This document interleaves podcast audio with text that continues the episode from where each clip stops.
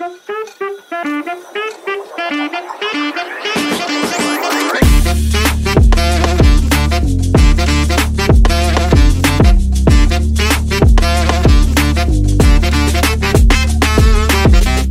我这 guys，欢迎回到重新健身 Talk with Rod。那我今天呢，想跟大家讨论的是最近一直很困扰我的事情。这件事情就是热情这件事情。那为什么这件热情这个东西会一直困扰我？是因为我自己觉得最近这几天都在耍废。事实上，我在上礼拜是完全没有排任何行程，一早起来就在呃想做什么就做什么。那当然少不了的就是健身了，因为这件事情对我来讲。它已成了习惯了，你知道吗？所以，嗯，一整天除了健身以外的其他事情，打电动、看剧，这些都是很随性的。那为什么热情这件事情会在这个时刻困扰我？我觉得就是因为，呃，热情这件事情，它其实常常会在 social media 发现，它可以被各种形式去做包装。嗯，今天就算一个人，他只是抛出他自己的照片，你都会。过度的用自己的眼光去包装热情这件事情，而他其实也很长的被单独拿出来讨论。所以，在网络这种过度包装的时代里面呢，我觉得热情它其实是一个被极度高估的事情。嗯，甚至让我们常常一天没有感觉到这股热情的时候，你就会开始在烦恼自己是不是哪里做错了。那有时候很多人会在这时候开始冲动的。去想要让自己变好而购买了一些课程，OK，所以今天我会有这个想法，是因为我刚好今天有在研究，因为我最近有在拍那个 vlog 嘛，那我一定是想要让我的 vlog 可以呈现的更好一点，所以我最近应该说今天呐，一直反复的去 Google 或者是 YouTube 上面看一些就是所谓 vlog，vlogger 啊，就是在拍 vlog 的人的影片，那我发现。嗯，其实热情这件事情会被过度包装，不单单只是呃社群媒体上面，其实很多 vlog 这种形式也是让我们常常会把嗯热情过度解读的这件事情，因为我们都一定是想要呈现生活最完美的一面给大家看，即使是低潮的时候，我们也是希望播这个影片，是因为低潮来个大反转，你知道吗？就是故事的高低高低起起诶高低。起伏这种感觉，对，所以我觉得热情这件事情，呃，在这些 vlog 上面来讲的话，像超我的呃一个算一个在网络上关注已久的一个 YouTuber，他在拍影片的时候，常常在讨讨论他的工作，那讨论他的企划下一季，然后他都会，你知道那个整个 vlog 的呈现，你就会觉得他是很 excited about this 的整个作品，所以。你就会开始在，你就回到，就是你的眼睛，那个离开了这个你的 iMac 或者是你的手机 iPhone，看到你的世界，看到你的周遭，You see the round your world，你开始有点担心 自己是不是呃，就是最没用的那一个。对我觉得我自己是有这种感受啦，但不知道各位有没有？我相信，如果你是工作上面已经开始变得比较安逸的人。应该会常常出现这种情况，对，所以我今天想跟大家聊的就是说，很多时候啊，我觉得，嗯，我们有时候缺的并不是热情，我们缺的可能是其他心理的因素，只是我们没有去找到。而已。以我自己为例啊，我觉得我后来啊，慢慢的去了解一下自己的状态，我觉得我缺的并不是热情，我缺的其实是一个充实感，因为我现在每天都。太 太废了，可以这样讲，所以我缺乏那种完成一件事情的感觉。那我们为什么为什么我明明是缺乏充实感，但是我却会怪罪自己没有热情？我觉得是因为我们人其实很容易，应该说很轻易的会把一个问题 simplify simplify 就是简化它。呃，明明这件事情它其实是一个比较复杂的心理层面，但是因为你看到别人很有热情。那你就很容易，呃，陷入这种呃直截了断的简化方式，就是啊，就是没有热情，所以我所以我现在会感觉自己很废。但其实有时候你缺乏的不是热情啊，像我自己就是缺乏充实感。那而很多人可能呃是缺乏孤单，或者是不对，不是缺乏孤单，是缺乏陪伴的那种孤单。那有些人可能是嗯忧郁等等之类的。那每个人问题其实都并不一样，但是我相信每个人都一定有问题。我们在人生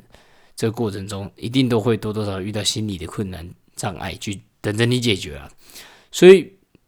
但是热情呢，它其实是一个很模糊的定义和感受。相对于我刚才讲到的充实感，或者是孤单感，或者是忧郁感，忧郁感跟孤单感、充实感这种是很明确的，而且你会感触很深的这种感受。但是热情它是很模糊的东西，很定义、很模糊、很难定义的东西。所以你对一个很模糊的东西，我们就会有一个幻想，我们就会觉得自己需要。因为因为你从来没有过这么明确的感觉嘛，你都是幻想这个热情的感觉，所以你根本就呃不知道这种感觉，所以你会很渴望它。而同时，你为什么不能去面对我们所谓的缺乏充实感，或者是缺乏陪伴的孤单感？是因为这种东西它很具体，具体到一切来讲对你来讲太自我了，你导致很多人不敢不敢去面对，不敢去承认。像明明我缺乏的就是呃充实感。我就是感就是没事情做，你知道吗？但是为了不要让我自己呃对自己那么坦诚，让自己觉得好像我自己就是很没事做、很废的一个人，所以我选择去不面对自己。但到头来，let's it 就是这样子，我就是缺乏充实感而做这些事情。而有些人他会感觉自己缺乏热情，有可能他只是缺乏陪伴的孤单，他只是像。我有个朋友，或者是我之前有一个经验，就是，嗯，我很想要追求一个热情，像是呃开一间公司啊，然后跟大家一起打拼。我我我我所描绘出来的这所谓的热情背后，其实是因为我觉得自己做事很孤单，因为我觉得没人懂我这种孤单感。而你靠热情这件事情，答案会解决吗？有可能会，但是大几率不会。而且你要去追求这个热情，它其实相对来讲难度是很高的，毕竟它是很模糊的东西。所以你能做的应该是先反思，嗯，自己是否真的缺少了热情，还是你只是因为其他心理因素所导致的这种感觉？如果是其他心理因素所导致的，你可以直接针对这个问题去探讨、去解决，我觉得会比较相对快速。而且比较直觉，虽然说过程可能会有点痛苦，因为你必须要承认自己有些事情是不完美的。OK，所以那我这边刚好顺便说一下我自己的，聊一下生活和工训练跟工作，以及我今天要怎么把我今天得到的这种抒发，我能得到自己的启发，而套用到我自己的生活当中。OK，那我先来谈一下我的生活好了。我觉得我现在生活太闲了，真的没什么事情可以做，除了。上这教练的课的学生以外，就是健身。那其实一天会满出来的时间大概有三到四个小时，所以我有时候真的是很过度放大我的感受，因为太无聊的时候，对所有事情都会有过度 double 的感受，因为你有更多时间去想这些事情。像你今天很无聊哇，你就会十倍的无聊；你今天很忧郁，你就会十倍的忧郁，因为你你太多时间了，想法会很多的冒出来。所以我要针对我。这点充实感来做一些调整。我开始，呃，从今天已经开始有执行了，就是我开始每天就是会阅读这 business 跟 fitness，也就是健身跟商业的英文学习，大概花这两个加起来大概是一个小时啊。但是我觉得如果呃时间有限的话，我可以再把它提升多一点点，然后还有加一个小时左右的 reading，所以大概会可以帮助我打发两个小时，因为 business 加健身英文差不多就会需要花到一个小时到一个半小时，那我的一个小时的 reading 也差不多大概在一个小时左右，所以我这样子每天就可以帮助我再多花两个小时把它花费掉，所以呃充实感第一会变大，而我多余的时间也会变少。OK，那再来的话就是我想要一个礼拜出一支 vlog。然后三支 pockets，pockets 很轻松啊，他已经在那边习惯。但 vlog 比较难一点，因为对我来讲，vlog 你必须要呃花比较多时间，内，这也是比较需有挑战性的领域。对我来讲，包括剪辑跟拍摄的手法，对，所以这这个是我对生活上面所做的一个计划的定定。OK，那训练的话，我想要尝试一下。呃，我今天在这个呃网站，这个英文的健身网站读到的一个 training 的 program，它叫做 German Volume Training，它叫这个英中文叫做德国高容量式训练。那这种训练计划，它很特别的地方就是，它每一个计划的 program 都是 one to two 的动作，就是 one to two exercise，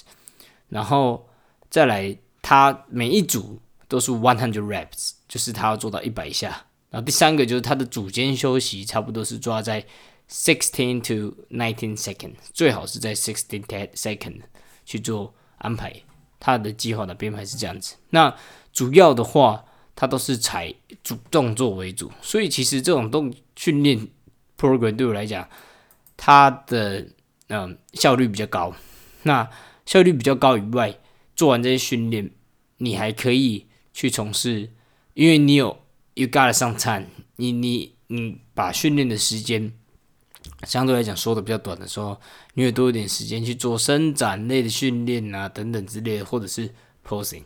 所以我的想法是，第一个想要之后训练，可能想工作的时候可以提升效率，往它练完。然后还有第二个是，希望这个东西可以带给我新的训练体验。因为他说这个训练，他会把他会 tax your muscles，把你的那个 muscle